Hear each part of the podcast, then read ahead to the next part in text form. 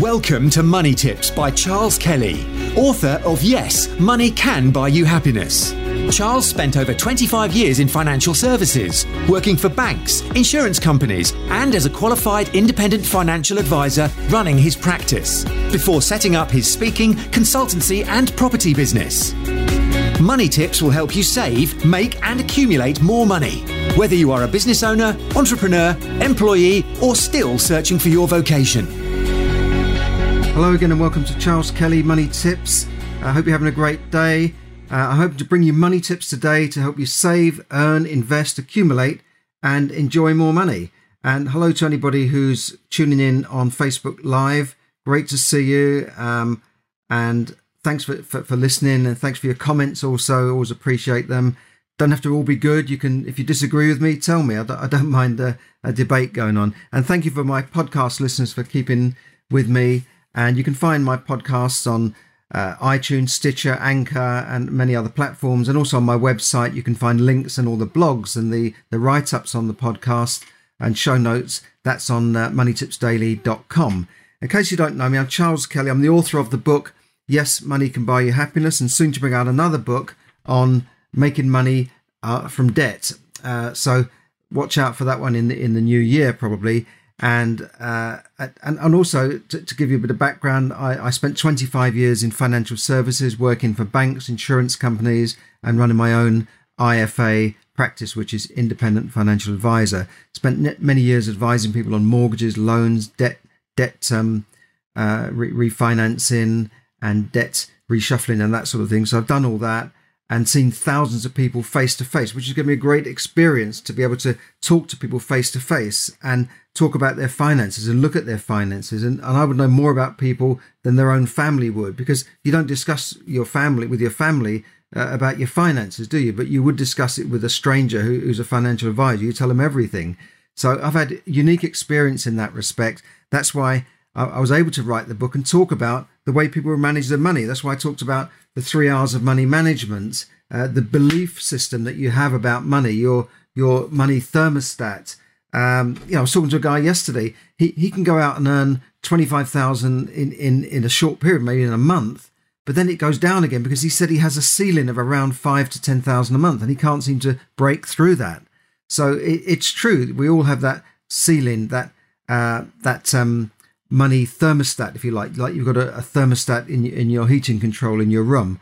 So hi to everyone tuning in now. Now today, um, it could be an historic day. We we have apparently got a deal with the European Union to to leave the the EU on the 31st of October. Now uh, that that's great news. Now we don't know whether Parliament will support it because at the moment the Conservative government have not got a majority.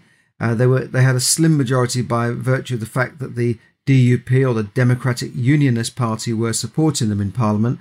But then Boris had a rebellion with MPs and he sacked about 20 MPs. So he's actually running at a deficit at the moment.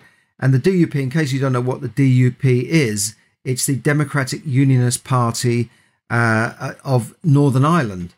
Uh, Northern Ireland is that section of, of Ireland that's uh, controlled by the United Kingdom. It's it's on the island of Ireland, but it's not. It used to be part of Ireland, uh, but um, it, it's it's uh, different. It, it's different government. So that's been the big problem with this backstop with the border between Ireland and, and Northern Ireland. Even though you've got Norway and Sweden who also have a border, and that seems to run, and all the other European countries have borders with other countries, so they, they always find a way around that. And uh, you know, yes, we haven't got it through Parliament. Uh, so people are saying that, that it's not through Parliament, yes. And Parliament apparently are sitting for the first time in many years on Saturday to, to thrash out this deal. Um, and I hope it does go through. And I, whether you're a leader or a remain, I'm sure you want to see the back of this so we can all move forward.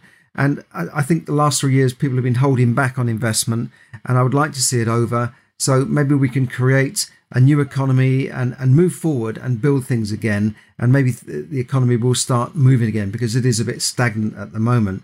So, yeah, we haven't seen it come through. So, the Democratic, the DUP, the Democratic Unionist Party, have traditionally been in support with the Conservatives. In fact, the Conservatives don't even stand in Northern Ireland. The, uh, the Unionists are, I mean, the Conservative Party is called the Conservative and Unionist Party. So, uh, the DUP are almost part of them. However, in this case, they're saying they're not going to support this deal. So I don't know what's going to happen. Some negotiations are going to have to go on, some backroom talking to get them to to agree this. Labour have said they don't. I, I, saw Jeremy Corbyn yesterday saying we're not going to support any deal that would involve us doing a deal with America. What? So he, he doesn't want us to trade with America. Uh, so he's not going to support the deal. And the, but he doesn't want an election. What? What? I don't know what he wants. You know, I, am not being political here, but he, he's refused to support any deal, whatever it says. Uh, and yet, originally he, he was a Brexiteer. He wanted to get out of the European Union. So I, I, I, think they just want to scupper whatever the government does. And unfortunately, many of the MPs in Parliament really don't want a deal. They, they want us to stay in the European Union, which is unfair and disingenuous to their own uh, constituents who, who vote them and uh, help them to, to keep their jobs. And I think many of these people are going to be out of jobs very soon if they don't start listening to the voters that put them where they are. Because at the moment, it's the the tail wagging the dog rather than the dog wagging the tail, right? I think you get that analogy. Okay. Now, the lesson here is to negotiate from a position of strength. Whenever you're negotiating in business, you need to be able to negotiate from a position of strength. You need to be able to say, okay, we're in this negotiation, but uh, my, ultimately, I, I can walk away from this. I'm not desperate uh, in this situation because once people sense that you're desperate, they will negotiate harder and harder and screw you down to the floor until until you, your feet can't move anymore. And remember, when Boris Johnson got elected, people said that he's not going to get a deal with the EU. The EU was a no, no, no, we not for the deal. Nothing will change. We're not going to change. No, no, no, no, no. Heard nine and all these things I heard. You remember? They were not going to change. There was going to be no deal, right? But now they have they have moved because there's always room for movement. There's always room for negotiation, even if the, the other side say no. But ultimately, Boris said, if we don't do a deal, we're going to leave without a deal, despite what his MPs have tried to tie his hands. But he did say that. He said, we're going to leave with or without a deal. Now, Theresa May didn't say that. Although they were talking for two and a half years, they never actually put that threat on the table that, you know, we're going to leave whatever. So you either do a deal with us or we're, we're, we're going, we're walking out of here. And, and that's, you know, all right, sounds a bit bravado and brinkmanship, but that's what you have to do. You have to be prepared to, to walk away or, or go, go ahead without them when you're, you're in a deal. On the other hand, negotiation still needs to be a win win situation.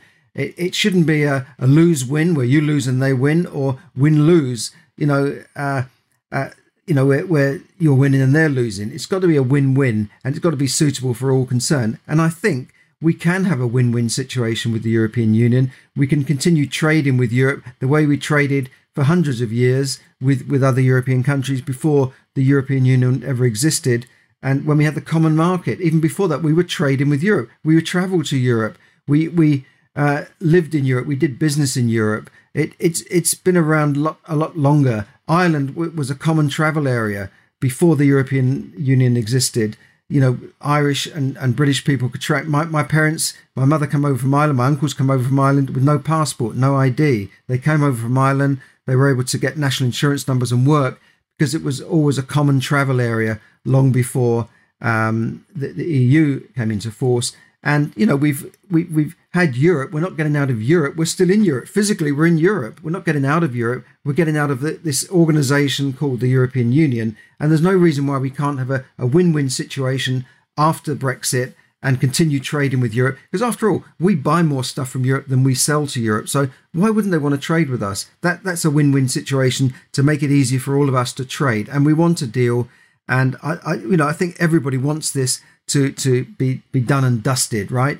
Don't you? Do you agree with that? Do you want this to be done and dusted one way or the other, so that we can all move on with our lives and, and stop talking about this word Brexit? I think everyone everyone is a bit sick of it, you know, to be honest. So that that's all I'll say about Brexit. Let's hope we we get this through and we can all move on. Now, the word of the day I want to talk about is is crowdfunding. Now, I may have talked about this before, but a lot of people say, what is crowdfunding? What is peer to peer lending? So I'll, I'll, sort of lump them in and, and, explain both of them crowdfunding and peer to peer lending. Crowdfunding involves uh, a platform whereby people give money to, through the platform to specific projects. So you, you can crowdfund for a business, you can crowdfund to you know get, get your child's operation done in another country. People have done that. People have crowded crowdfund for legal fees. I think one of the Conservative candidates, Rory Stewart, said, I'm going to crowdfund for my campaign to win the uh, election. And I, I want to sit in uh, uh, Pret a Manger and crowdfund for, for people to come and vote for me. You know, this is this is the, the guy really builds up some excitement there. So you can crowdfund for all sorts of things. And yeah, platforms have been set up to do this, or you can set up your own crowdfunding platform. But I want to talk specifically about property because there's a lot of property crowdfunding platforms out there, um, and people will be able to lend their money through the crowdfunding platforms to to projects that have been selected and underwritten, well not underwritten, but checked and verified by the crowdfunding uh, team. And then that money goes into a property project, maybe it's a refurbishment or a new build, and then the money uh, gets out, and and when it comes back, and and it goes back to to uh, in profits, but the, the people lending their money to the crowdfunding are generally getting an interest of 8 to 10% on, on their money, which is pretty good when you think about the bank rate of, you know, they might be getting a quarter percent or, you know, half a percent. You know, so they're getting 16 times more through a crowdfunding. But your money is not as safe as it is in the bank because it, it will depend ultimately on the deals going through.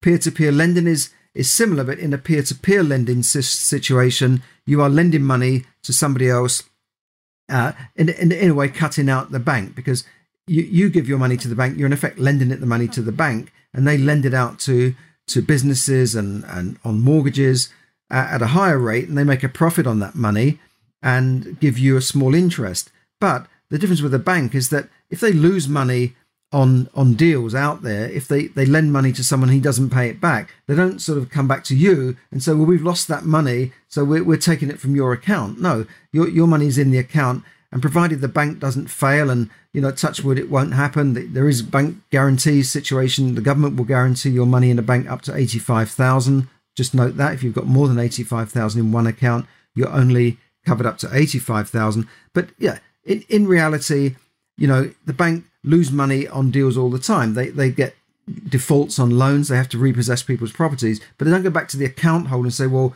you know, we're going to take money from you. Right. With a peer-to-peer lending, that that is exactly what can happen because you are lending money through this uh, middle person, this peer-to-peer lending platform for a specific project. And with crowdfunding, okay, it's a similar thing. You're you're putting your money in there and you're, you're getting a higher interest rate, but there is a risk. Now, I, I say this because some of these peer to peer lending platforms have failed because, frankly, they're not really run very well. Perhaps the, the lending on them is not as stringent as it would be in a bank, and maybe that's why the applicant has gone to a peer to peer platform or a crowdfunding platform because they can't get the money from the bank. Now, I'm not saying that is, is the case with every every situation. I'm sure there are very good schemes out there, but I, I I'd like to think that a bank underwriting system would be a little bit more robust than a few guys sitting in a room saying, Let, us lend money on this project. You know, we're going to get paid anyway. We'll take our fees, whether it goes through or not.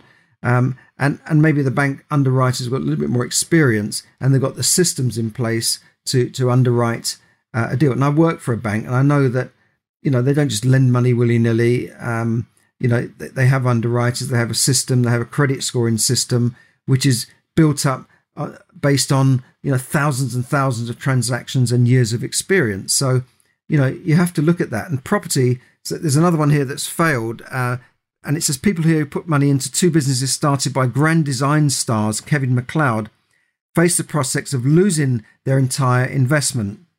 He had a company called HAB Land Finance, named after the McClouds' Happiness Architecture Beauty brand, and it raised 2.4 million from 280 people. Uh, but investors could be wiped out after the company and its owner, HAB Land, which uh, was set up to buy sites for housing estates in Oxford and Winchester, called in the liquidators. Now, why was that? Um, he'd advertised 8% returns.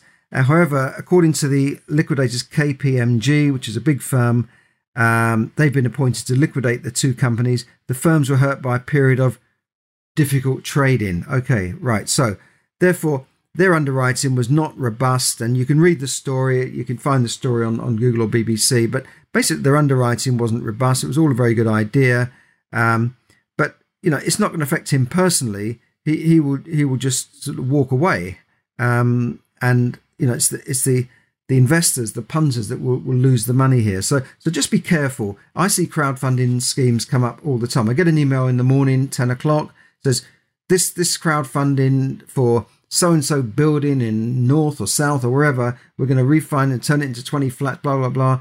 And, you know, within, uh, you know, they, they open at 10 o'clock and by 12 o'clock they've got the money. So the money's just coming in so fast. And I've heard from someone who's seen how it works on the inside. And they say the money, they can see on the screen, the money's just coming in. And people are, are throwing money at things. Perhaps, have they seen the site? Have they looked at the site? Have they visited the company? Do they know who these people are? You know, all you get is an email prospectus. And people are then giving tens of thousands of pounds into these schemes because they get an 8% return. Well, I, am not sure if that's a, a, a, a very good way to invest your money. And, and you've got to be a little bit more careful here. At least find out more about the scheme. At least go and visit the scheme, visit the site, try and talk to the people who are who are taking your money and throwing it into schemes. Now, this guy was a Grand Designs um, star, you know, so you'd think he'd know what he was doing, evidently not. Property is not as easy as people think, so just be careful out there and, and watch what, what you're doing with your money and remember that although the bank is giving you a lower return, at least your money's safe.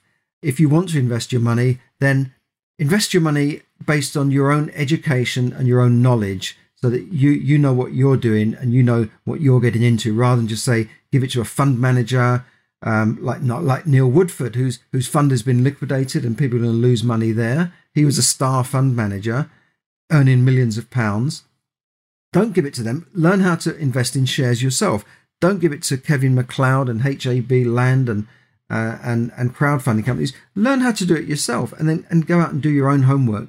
Go on a course to learn how to invest in property if that's what you want to do. So that's all I'll say for now.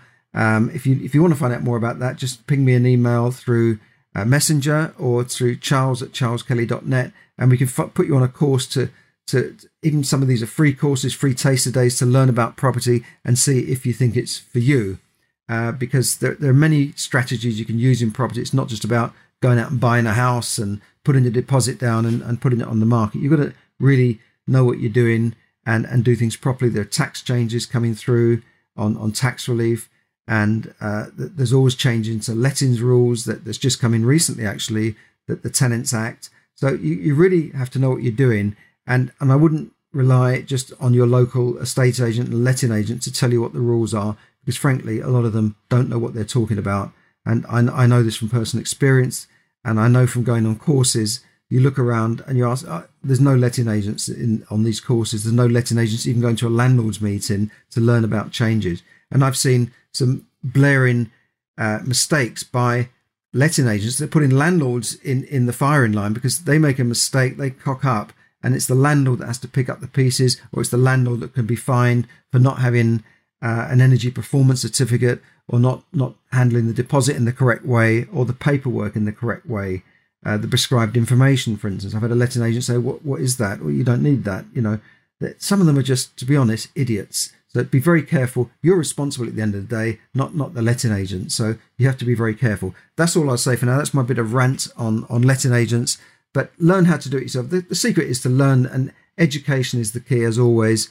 And and then you are protecting yourself because you are educated yourself and you're doing it yourself. So thanks for listening, and uh, I'll speak to you soon. This is Charles Kelly bringing you money tips to help you save, earn, invest, accumulate, and enjoy more money. Thank you for listening to Money Tips. For more tips and information, visit moneytipsdaily.com.